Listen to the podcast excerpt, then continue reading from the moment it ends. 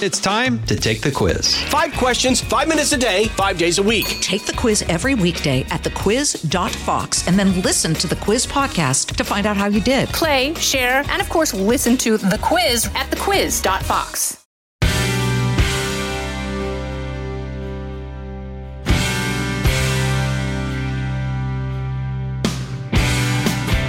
Hello, everyone. Thank you for joining me for the Janice Dean podcast. Today's Dean's List recipient is Ken Reedy. He works with YAI, the Young Adult Institute, as the regional support supervisor for the Hudson Valley. Ken has been working with adults with disabilities for over 3 decades. During the pandemic, people with disabilities were many times overlooked. We, of course, were upset about our kids and the elderly, but what about those who live with disabilities and whose families care for them? Ken is someone who has been trying to raise his voice about the harms that were caused during the pandemic and the terrible circumstances that were amplified. It was not only tragic, but it presented situations that were impossible for families. Ken joined me on the podcast to highlight his advocacy and talk about the projects he's working on to try and change things for the better, creating new experiences for people living with disabilities.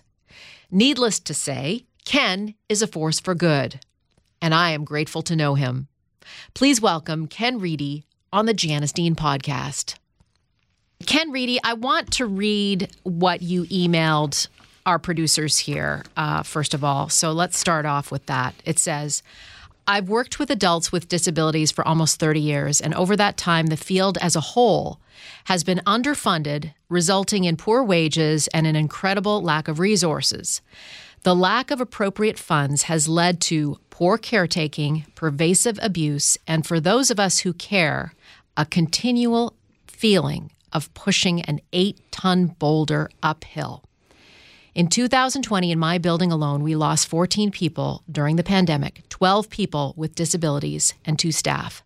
The story was lost, not unusual for our profession, and underreported. I'm so sorry about that. Thank you. I appreciate it. I appreciate the fact that you read that, and that at least right now, even though it happened in 2020, that we're shedding a light on it.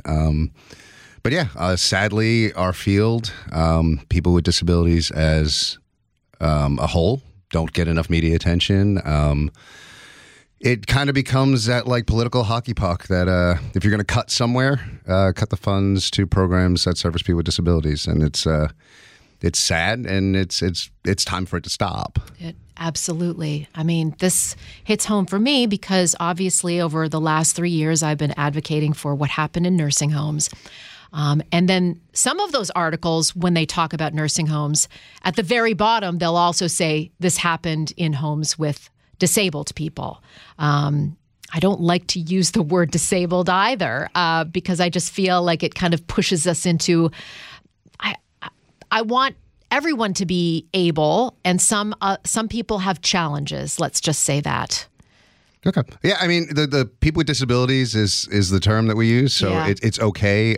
Disability advocates, people with disabilities who have advocated are cool with that term. Okay, I'm glad you told me that. And so, I mean, it's not to say it won't change at some point, but that is totally acceptable. And you're right. Like, if there's going to be a report about people with disabilities, it's going to be way at the bottom. Yes. You know, and I mean, there's stuff. I mean, I think we're going to go through like a real emotional kind of roller coaster here today because this is sad stuff. But I want to talk about some of the great stuff that happens. Okay.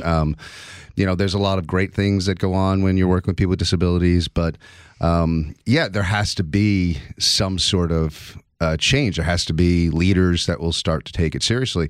There has to be media attention like this and more interviews like this with people in the field and honestly people with disabilities to get their voices heard. Again, lost when the pandemic hit. What we call a DAHAB, Rehabilitation Center. So a lot of people with disabilities will go there. It's kind of like a school-like setting for adults with disabilities.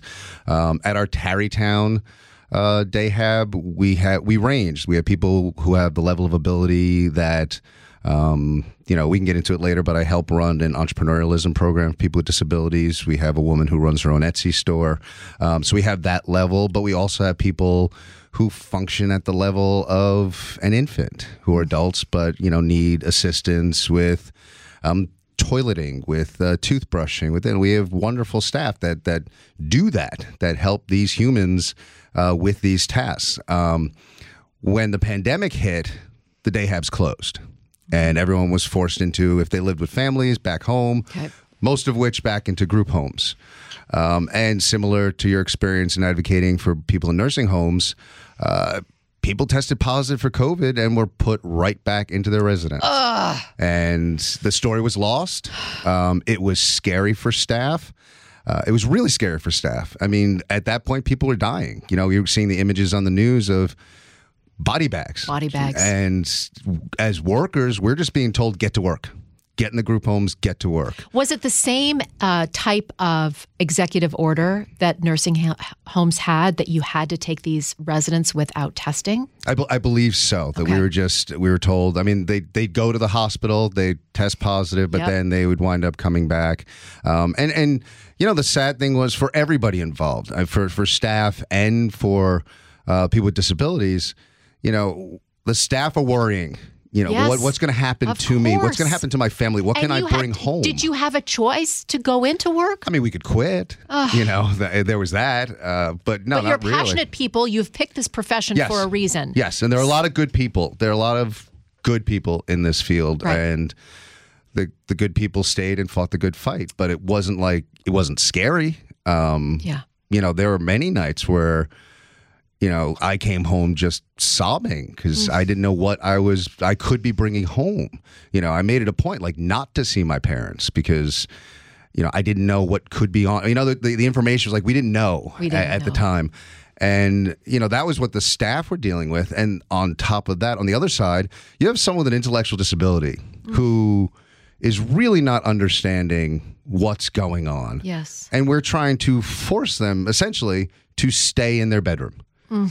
You know, and they want to come out. No, it's their home. You know, they want to come out. They want to interact with their friends. They're not going to a day hab. They're stuck in their home now 24/7. And now if you tested positive, you're stuck in your home, in your bedroom, yes, 24/7. They're not understanding that. I should say that, like, a lot of them didn't understand that. Of course. And it was just a really stressful time. And I understand that it's the nature of the beast on some levels. But the fact that the field is so underfunded, the salaries that people were making to do this is not enough to support a family. And the media just did not shine the spotlight on it at all. Was very disheartening. And it really, it's added to the level of burnout within the field that I don't know if we've actually totally gotten out of it now. We're talking, we're on the verge of 2024, so we're talking 4 years of a workforce that's pretty burned out. Mm-hmm. And did this kind of, you know, with the nursing home issue, I found that not a silver lining at all, because it's not, but it did shine a light on the already not so good issues that were happening inside of nursing homes. And, you know, I don't mean to say that that's your facility, but just the fact of underfunded, not enough reason to get into this business. So I want to know why you've been in this industry for 30 years. What drove you to it? I needed a job. You're honest. No, I'll be honest. Yeah, I you know, and that's part of the interesting thing about working in the field. No one dreamed of being in this field. It wasn't something that when you were 7 years old, you're like, oh, I hope I'm working with intellectual disabled adults, you know. Yes. But, you know, when you wind up in it, I mean, when the right people wind up in it. Right, that's what we're talking about. It winds up being, it becomes kind of a calling. Mm. And there's... There have been moments over the years that have just, you know, moments where I've been super burned out, and I'll be honest, I wasn't the best staff person. Yeah. But there are moments, and as of now, really, where I've recognized that this is a calling. I'm not going to get rich working in this field.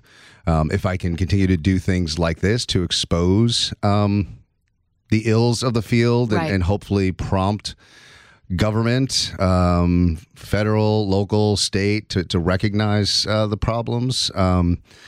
But it's really become a calling. You know, there've been some, and I have tons of stories, so I'll give some happy ones and some sad ones. But I'll give you one that's a sad one, and it hit me hard as far as where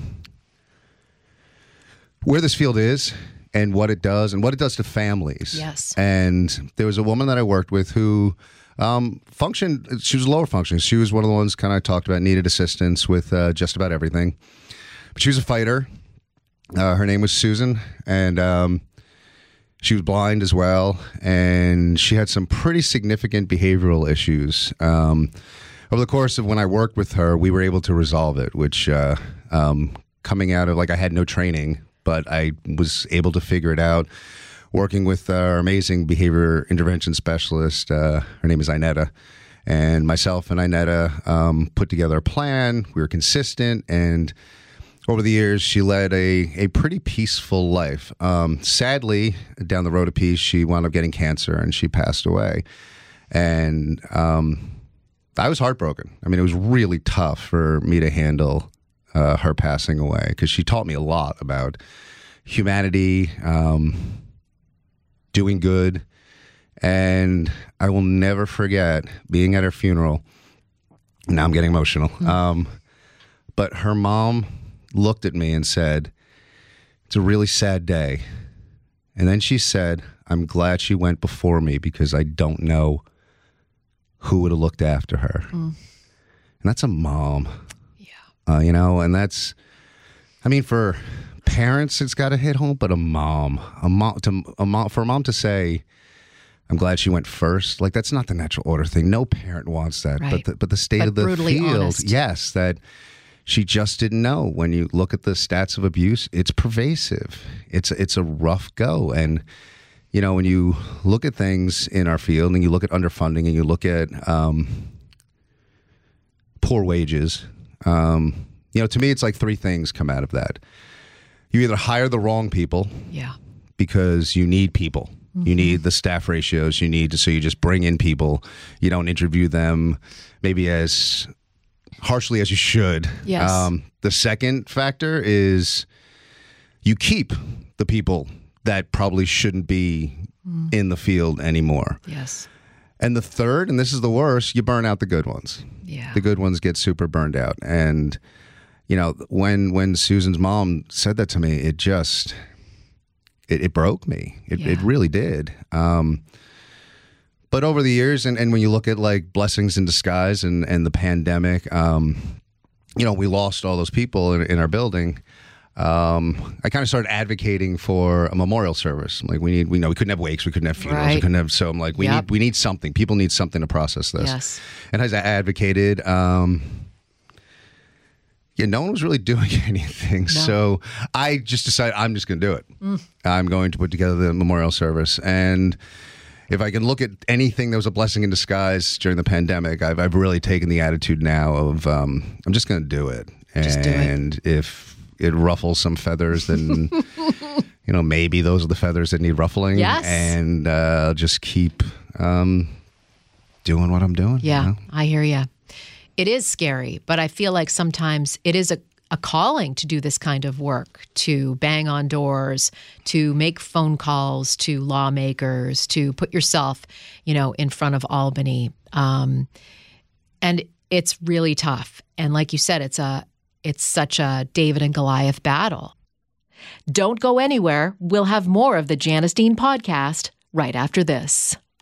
From the Fox News Podcasts Network. Hey there, it's me, Kennedy. Make sure to check out my podcast, Kennedy Saves the World. It is 5 days a week, every week. Download and listen at foxnewspodcast.com or wherever you listen to your favorite podcast.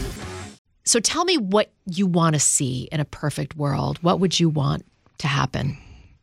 Well, a perfect world, at the very least, is livable wages. Yes. You know, because I think that there are people in the field we need to get out. Yes. I mean, the people that, you know, need to be fired because they're just incompetent. Uh-huh.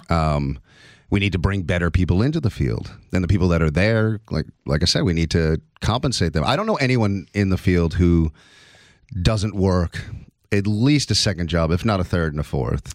And the hours that they put in are astronomical just to make ends meet. And you know, and these are people, I mean, we have people that work in our field that are on public assistance.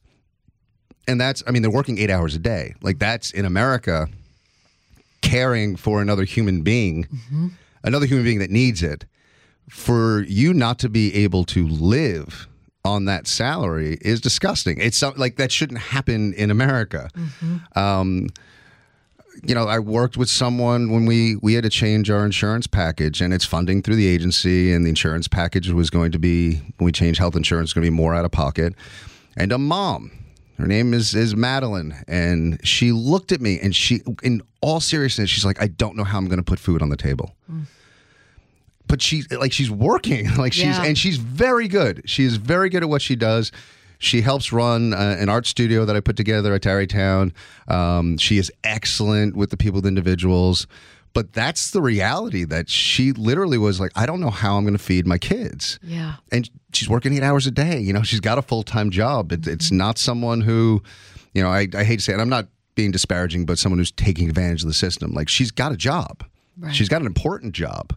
Mm-hmm. And that's all too real. But as we move on, doing things like this is most important, whether it's me or other people or you. And again, I cannot thank you enough for helping us shine the spotlight, but it's attention. It really becomes like that squeaky wheel is going to get the oil. So where can we get the attention? Even like right now, and I'm really hoping it finds an audience, but we're filming a documentary. Uh-huh. I helped create a multimedia curriculum at Tarrytown, and there was a dream of one of the individuals to make a horror movie. He wanted to make a horror movie, so we decided, all right, well, we'll make a horror movie, and we came up with an idea. Well, he came up with the idea of making a zombie movie. Okay.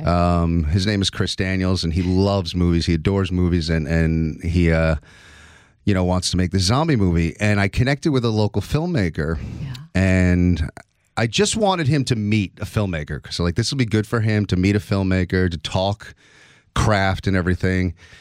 And as we were walking out, we were getting ready to go, and Josh Adler's the director of the film. Josh said, you know, any questions? Mm-hmm. And Chris looked at him and said, how do we make a movie with people like us? They don't make movies with people like us. Oh. And if that doesn't just... Yeah. And what was heartbreaking about it was, like, he wasn't advocating. No. He wasn't. It was just matter of fact. Yeah. He was just stating, this is the world that I live in. That's right. In the world that I live in, they don't give us a chance to do this. Yes. So how am I going to do this? Right.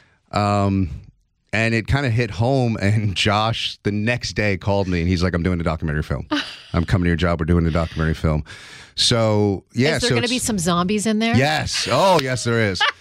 In fact, I was given permission, so if we have time after this, I do have, it's the rough draft of the first trailer of the documentary. I'd love to see it. So I'll definitely show it to you. Okay. But yeah, so we're actually making like two movies at the same time right now. So we have the zombie flick. Yeah. And the zombie flick, which is cool, as we were writing it, it serves as a metaphor for society in general. All the people with disabilities know that there are zombies in our building. All the neurotypical people won't believe them. I love it.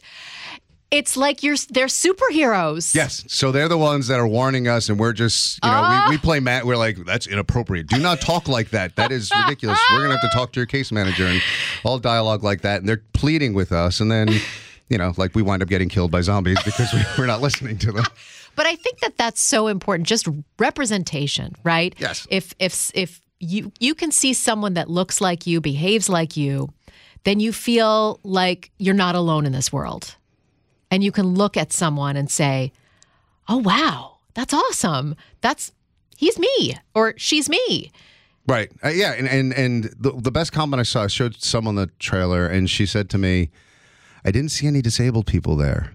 I saw a bunch of humans trying to make a movie. Oh, my goodness. And I was like, that's what we wanted to do. And we really spent a lot of time, like, we didn't want it to be this schmaltzy, feel sorry for people with disabilities kind of documentary. Like, we wanted it to be real, and we wanted to show real stuff, and there's real stuff in this picture. And so we have like the zombie picture that we're working on, and hopefully when that's done, at least we want to get it at least in a theater so we can do like a big movie premiere, because we really think that for them to see themselves on the big screen will like be like a top three moment in their entire life. Of course. And then once we get that done, then the documentary will be done, and hopefully that'll be out in 2024, and we'll start shopping into like film festivals and stuff like that. You are doing really, really important work. I mean, that is tremendous. Thank you. I'm trying. Yeah. But we need it. We need it, you know. And you have to come up with creative ways for people to pay attention. Yeah, well, I guess the screaming and yelling wasn't work, so it's like maybe if I make a zombie pick, people will start listening to us, you know? No, I think, but we have to think outside of the box, because, you know, it gets to be tiresome. You know, you're holding up that boulder every day, going up that hill, and, you know, there are some days you wake up and you're just like, I don't want to do this anymore, you know? But if I don't do it, who's going to? So you hit the nail on the head on like most mornings. You know? Yeah, there are a lot of mornings where it's like, oh my God, do I have? But yeah, who else is going to do it? Yeah, you know. And then I, you know, there are a lot of people in our field that feel like that. You know, there are a lot of people that are really working their tails off to get this done. I mean, you know, making the two movies at the same time. I mean, you know, we have John Miola is the supervisor of that team. Mark Grant and Ebony Hartwell are staff in that. And they have, you know, Ebony and Mark have an entire classroom of individuals to worry about, while also trying to get this movie done and edited and everything. And that's a lot of what the documentary will show. Mm-hmm. Like that, you know, it's still, we're not filmmakers. Right. So we still have a job to do. Yes. While we're still trying to get this movie done and made and edited. And the documentary will show like the trials and tribulations of us getting the movie done, while also illustrating the field as a backdrop. You know, looking at wages and looking at lack of funding and looking at, you know, all the film equipment we got. Like I did a ton of networking just getting donations, because we don't have the funds to get any of this stuff. How did you do that? I've become really obnoxious. I've actually gotten really like I ask as much as I can, like, you know, if someone, I mean, that's actually how it happened with Josh, our director. His wife posted on Facebook, have a bunch of old film equipment if anyone wants it, and I didn't know her. I immediately messaged her and said what we are and what we're trying to do, and she was like, all right, yeah, you got it. Like, that's something we'd love to be a part of. Wow. And then she said, my husband's a filmmaker, so if he can do anything. I'm like, well, funny you should ask, because I'm going to ask him. But yeah, I did a lot of just asking, and our communications department has taken notice of a lot of what I'm doing, so they've actually helped a lot with networking. But, you know, I guess I've gotten to a point where if they say no, then it's going to be your loss. Yeah, exactly. Because there's something special happening here, and if you don't want to be a part of it, then... Are there any places or different countries where people are treated better than they are here? Is it just New York? Are there other states doing it better? What do you think? I don't know if there are any other states doing it better. I think it's, you know, unfortunately, it's pervasive. Countries, I'd have to actually do my research on that. I'm not 100% sure how different countries do it. But in all honesty, New York probably does it pretty good, which really is sad. You know, it is a pervasive issue across the country. You know, could New York do things better? Absolutely. Okay. I mean, you know, we went to Albany at the beginning of this year. I think it was the beginning of the year, advocating for an 8.5% cost of living increase, cost of living adjustment, a COLA. You know, they came back with 4. Yeah, 4. So 8.5, and they gave us 4. That doesn't help much. No. You know? So it's again, trying to be that squeaky wheel. So things like that in New York, they can do better. But I do think New York probably does a lot of things pretty good. But again, it's we're not recognized. We're not that squeaky wheel. We're not getting the attention.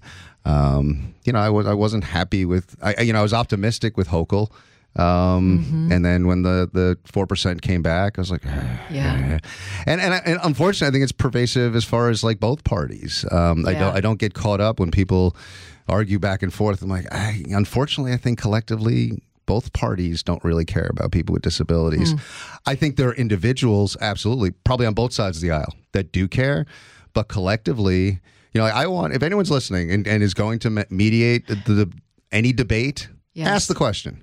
What's your stance on disability rights? What's your stance on salaries for workers with people with intellectual disabilities? Just someone ask the question. The question's not, like, that's how bad it is, that the question's not even asked. And I get it. Like, it's politics. Like, they'll circle around the question. I get, I don't know if we'll get a serious answer, but I'd love to hear the question get asked. Yeah. And how do people approach, how do people get into a facility like yours? What kind of red tape do you have to go through to get that done? It's some red tape. It's not a lot of red tape. Okay. The biggest issue, honestly, in our field as far as that is the education system into the adult system. Okay. The transition's rough, and there has not been enough resources put in place to assist families in that adjustment because of the lack of funding in our field, in the adult services industry. We don't have the staffing. Yes. So you could have a child with an intellectual disability who goes through the education system. Yeah. And if you've seen classrooms, you'll have like two teacher's aides. Yes. Someone has a one-to-one. Like, you literally could see a special ed classroom with 10 individuals and 5 staff people doing different roles. That's not going to happen in the adult world. Right. And that's a culture shock for a lot of parents. Yes. That they're used to their kid getting one-on-one services. Yep. And they get into the adult world and it's 10 adults to 2 staff. Yeah. And it's a much different, and you're any human being, if someone sits with me and tells me step by step, like I am not mechanically inclined at all, but if a mechanic sat with me and repairing a carburetor and just sat with me and went step by step by step by step, I could probably follow each step and fix it. Yeah. That doesn't make me a mechanic, doesn't mean I'm good at it. He just talked me through. So when you have a child that has a one-to-one in the education system and they're doing things, unfortunately the parents think they're at this higher level, and they get into the adult world and they're not getting that one-on-one treatment. Yeah. And then in the adult world, we're forced to tell parents, sorry, but your kid's not as I don't want to say smart, but as they're not at the level that you thought. Right. They were. Yeah. And understandably, a lot of parents are like, shook by that. Yes. And it's a nature of the beast. And I don't know what's to happen or where the services should be put in, but it's a big gap between educational child services and adult services. And there really should be something in the middle that really assist parents more effectively. Yeah. I know a few moms that, work their job but also have children that need assistance in their classroom. And it's like, they'll tell me that they have to go to every board meeting. They have to keep on it with the principal and the teachers. And I think God bless them. But talking to you, they have to realize that their child is going to become an adult, and the adult is going to need those types of services as well. Yeah, and it's always, it's the nature, the squeaky wheel is like the nature of everything. Yeah. In our field, and there's so many stories. I'll tell you another story. Yeah. This is when I first started in the field, and this guy I was working with, he was nonverbal, in a wheelchair. Needed assistance with just about everything. His name is Jimmy. And I remember the first meeting I had with Jimmy's mom, and oh my God, I did not like her. Like, she was one of those really abrasive. And I remember distinctly in the meeting saying, like, Jimmy got angry. And she's like, my son does not get angry. And I was like, oh no. And I'm like, I'm like straight out of college. Like I'm trying to like navigate the, and I'm just, okay. Your kid doesn't get angry. He's upset. He's agitated. What should I say? Yeah. And I just, I'm like, she hates me. I don't really like her. Like it's, and honestly, sadly, what happened like over, it was like the next year. And Jimmy started looking like really pale, and he didn't look right. He looked like he was sick, and we kept calling the residents, and they're like, he just got a cold, he's fine. And they kept sending him back in, and I'm like, he doesn't look right though. And we kept calling, they kept sending him back in, and it was time for another meeting. And his mom was there, and his mom walked in, and she's like, he doesn't look right. And she took him. He had leukemia. Mm. And unfortunately, he passed away within the next couple months. And again, I'll never forget another, like, I'm sorry if I'm bringing this down. No, but, I want you to tell me these stories. But the mom, like, grabbed me and hugged me and said, I'm so sorry Jimmy didn't get to work with you longer.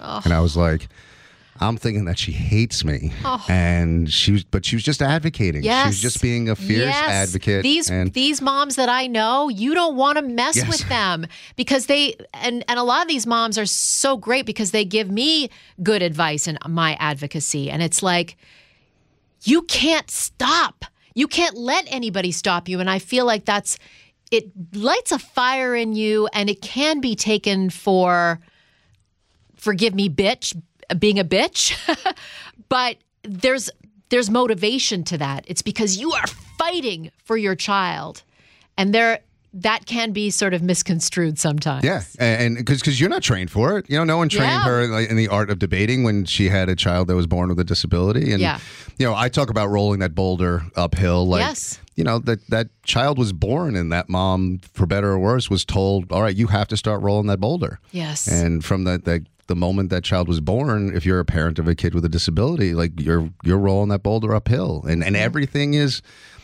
pushing against you. You know, again, when you see the stats on abuse, it's scary. It really is scary. And there is, it's time. It's 2023.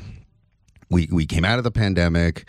We know the stats. We know what's happening. It's time to come out of this. It's time for every program to make a documentary or make your zombie film. You know, it's time for things to be better for people with disabilities. You know, it's just time.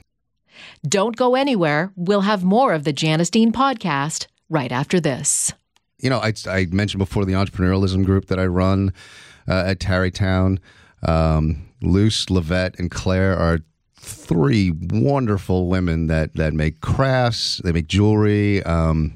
Levette started making soaps, and that's all out of like our entrepreneurialism program. And they all, you know, Luce and Levette have dreams of opening up their own store someday. Claire, she wants to make enough money to have egg drop soup once a week. So everyone has different definitions of success, but like every program should have an entrepreneurialism program. Why are people with disabilities not being exposed to that? Right. You know, I'm not saying, and there's no shame in the world if your job in the community winds up being bagging groceries. I'm not throwing shade on that. But when it comes to people with disabilities, that should not be their only choice. Yes. If you choose to bag groceries, cool. Right. As long as we offered you 10 other different choices and you made the choice to bag groceries.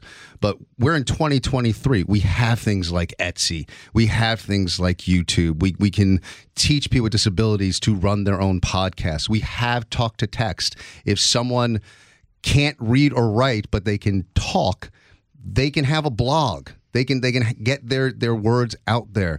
We need to embrace technology more within the field, and we need the funding and resources to bring the technology in. We should not be doing the same things in Dahab that we did 30 years ago. That's, I mean, for most of us in the world, we're not doing the same things we did 2 years ago, right? Because tech keeps turning over. Yeah. If you're running the same activities with people with disabilities, that you've been doing for 10, 20, 30 years, there's something wrong, and it's systemic. Yeah. And we can't get the funding. You know, a couple of years ago, we were able to get a grant where we brought some tech in, and it was wonderful just to see, you know, people with disabilities having a leg up, you know, having the technology and watching them succeed. And you know, Luce, one of our entrepreneurs, like, she got an iPad in the with the tech grant, and we're like, oh, we should do like a commercial or something for your store. And she figured it out, and she taught herself how to edit it, and she put together a little video like promoting her store. And I'm like,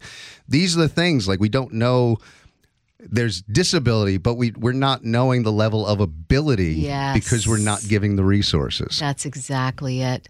You know, and there's one thing, you know, with the whole nursing home advocacy that I've been doing is I want to highlight the wonderful angels that do this. You know, there are amazing people. Yes. Like you said, it's a calling for them. And those people need to have a spotlight on them, because not everybody does this work.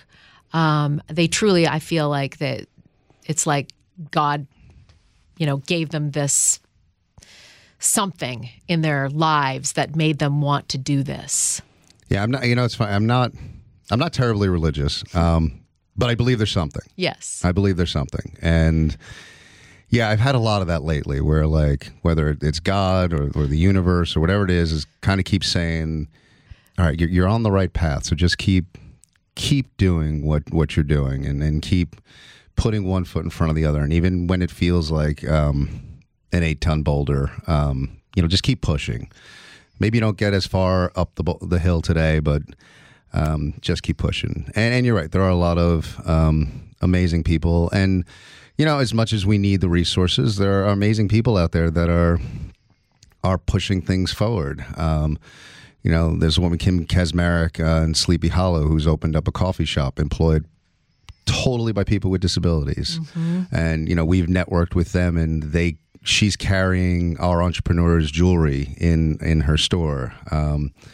One of the people with disabilities at Tarrytown is an amazing artist. Wow. So he's become their resident artist, and he sketches customers. So, oh, I love it. Yeah, so it's getting out there and networking and finding those like-minded people, because there are some amazing people, and there are people out there that really want to do good and are in the muck. So, like, for me as a curriculum supervisor, and I can get out and do things like this. And I keep telling people, like, I'm not done until I'm sitting in the Oval Office advocating for this. So that's my, yes. So whether it's sitting in front of the governor or a microphone in front of me, in front of Congress, or in the Oval Office, like, I don't know if I'll get there, but I feel like if you put like a lofty goal in front, and that's the motivation. So I'm not there yet. Mm-hmm. And again, I appreciate you putting a microphone in front of me today and being able to say this, but yeah, I'm not satisfied till I get in the Oval Office, and my Josh is going to hate me when he listens to this, but I said to him, I was like, I'm in this movie with the idea of accepting the best Oscar for best documentary. So I love it. That's my motivation. We might not get there, but at least my motivation is you're going pushing for it. Exactly. I'm going to go for it. Right? Whether it happens or not, like, we're going for it. You put it out into the universe. Yes. He hates when I say it, though, because he is a filmmaker, and he's like, don't say that. Like, well, then I'll say it. You put it out there in the universe, because you never know if the universe is going to listen. And I think it does a lot of the time, in subtle ways. And, you know, I know people here that might write down a question for a presidential candidate that has to do with folks that have disabilities. I would very much appreciate that. Because I think I have a few friends that might be able to help with that. Thank you. Because I want to hear the answer. Because I think all Americans need to hear the answer. 100%. I mean, that's like hitting the nail on the head. They need to. And it's just knowing that it's an issue that we're talking about, mm-hmm. and we're not going to let you off the hook. That's right. We're done, and getting to be out there and posture a bit and talk about it. It's you know, sometimes I just hope with the networking I've done and people I've talked to and volunteers I've been able to bring in. I created a really rich volunteerism program in the Hudson Valley. I'm just hoping that someone with money at some point decides, you know what, that guy doesn't have a good stance when it comes to people with disabilities. I'm not writing him a check, you know, because I mean, that's where we start to get hurt, I think, when it's like, all right, yeah, people aren't going to support you with votes or financially if you don't have a stronger stance on disability rights. Correct. And it's, we kind of have to be a little bit obnoxious about that. Yeah, because everyone knows someone or has someone in their family that deals with this. I mean, it's not foreign. No, it's not. And when you start to really get into it, like, yeah, everyone has, you know, the amount of people I've talked to where it's, you know, oh yeah, I have a cousin with autism, yeah, or my friend has a daughter with cerebral palsy, and yes, you know, things like that. And, you know, being able to kind of get out there and talk about it, it's kind of like you were saying before, like the movie, like just seeing someone, oh, that's me. That's and me. Then that's like a, oh, I can do that because I just saw someone on the big screen doing it. Maybe I can do that. And you hopefully that eventually that 8-ton boulder starts rolling downhill. That's right. And we start seeing like the good stuff. And there's a lot of good stuff. There's really a lot of good stuff in the field. In fact, I'm planning on starting my own podcast, calling it The Good Stuff. Good for you. And just talking about the positive stuff, yes, in the field, because we have to talk about both. But sometimes we don't talk enough about the positive. And there is a lot of positive in working with people with disabilities. You know, is incredibly rewarding. I'm honored to work with the people I work with.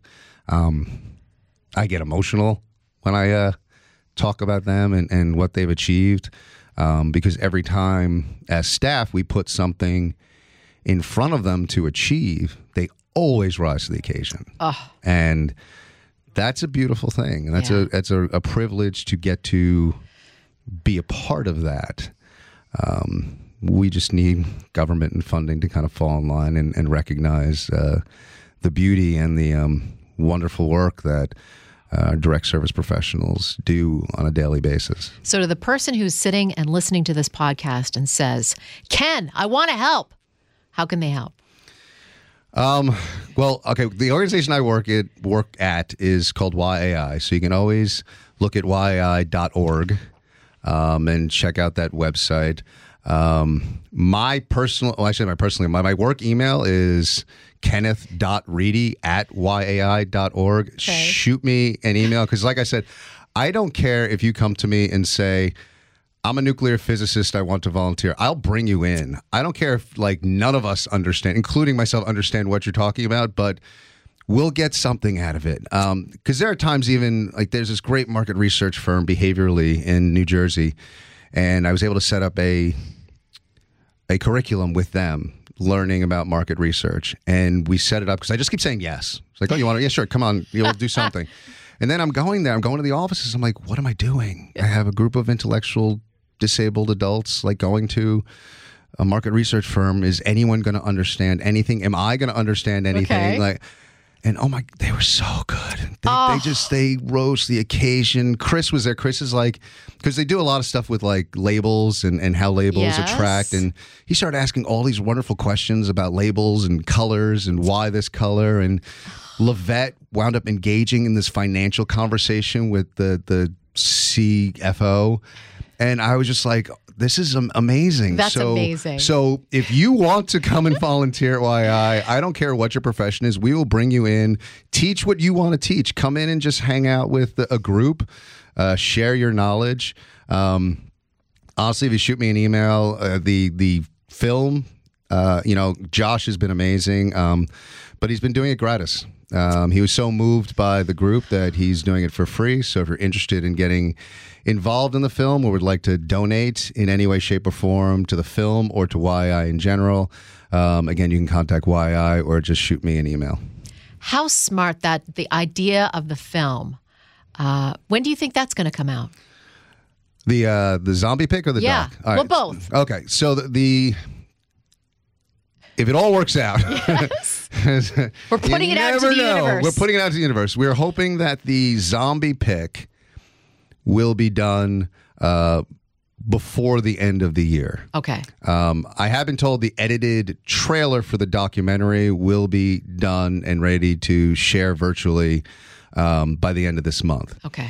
So as long as the zombie pick is done before the end of this year, we're hoping probably first half of 2024, okay, that the documentary will be ready for release. And the plan then is just shop it to film festivals and get it out there. But I really think it's going to be a wonderful film. I'll show you. Don't tell anybody, but I'll show you the trailer. I'm excited.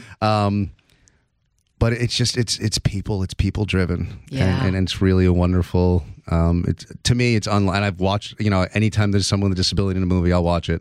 Yes. It's unlike any, the feel you get from the documentary trailer is unlike anything I have felt before. And I'm really proud of it. And, you know, after watching the trailer, I think it's going to find an audience. I really do. I think it's going to find an audience. And I'm going to help with that. Thank you.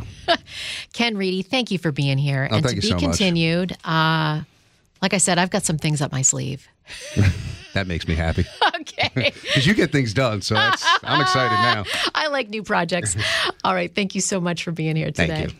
Thanks again to Ken for joining me today for a very important discussion that left me wanting to help and advocate alongside of his mission. Despite the frustration and the tremendous hurdles he and others face when it comes to caring for the disabled, there are a lot of good things we can focus on and encourage. Ken says, just imagine what they could do with proper funding for materials and fair wages so that staff doesn't have to work 2 or 3 jobs or apply for government assistance. We need allies to help us in this fight, and if just one person hears this interview and decides to help, then that is a step in the right direction.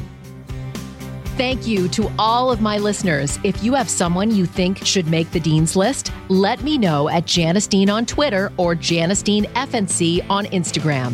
Or you can rate this podcast. Please subscribe, rate, and review to this podcast on Spotify, Apple Podcasts, or at foxnewspodcast.com. Listen ad-free with a Fox News Podcast Plus subscription on Apple Podcasts. And Amazon Prime members can listen to this show ad-free on the Amazon Music app. And don't forget to spread the sunshine.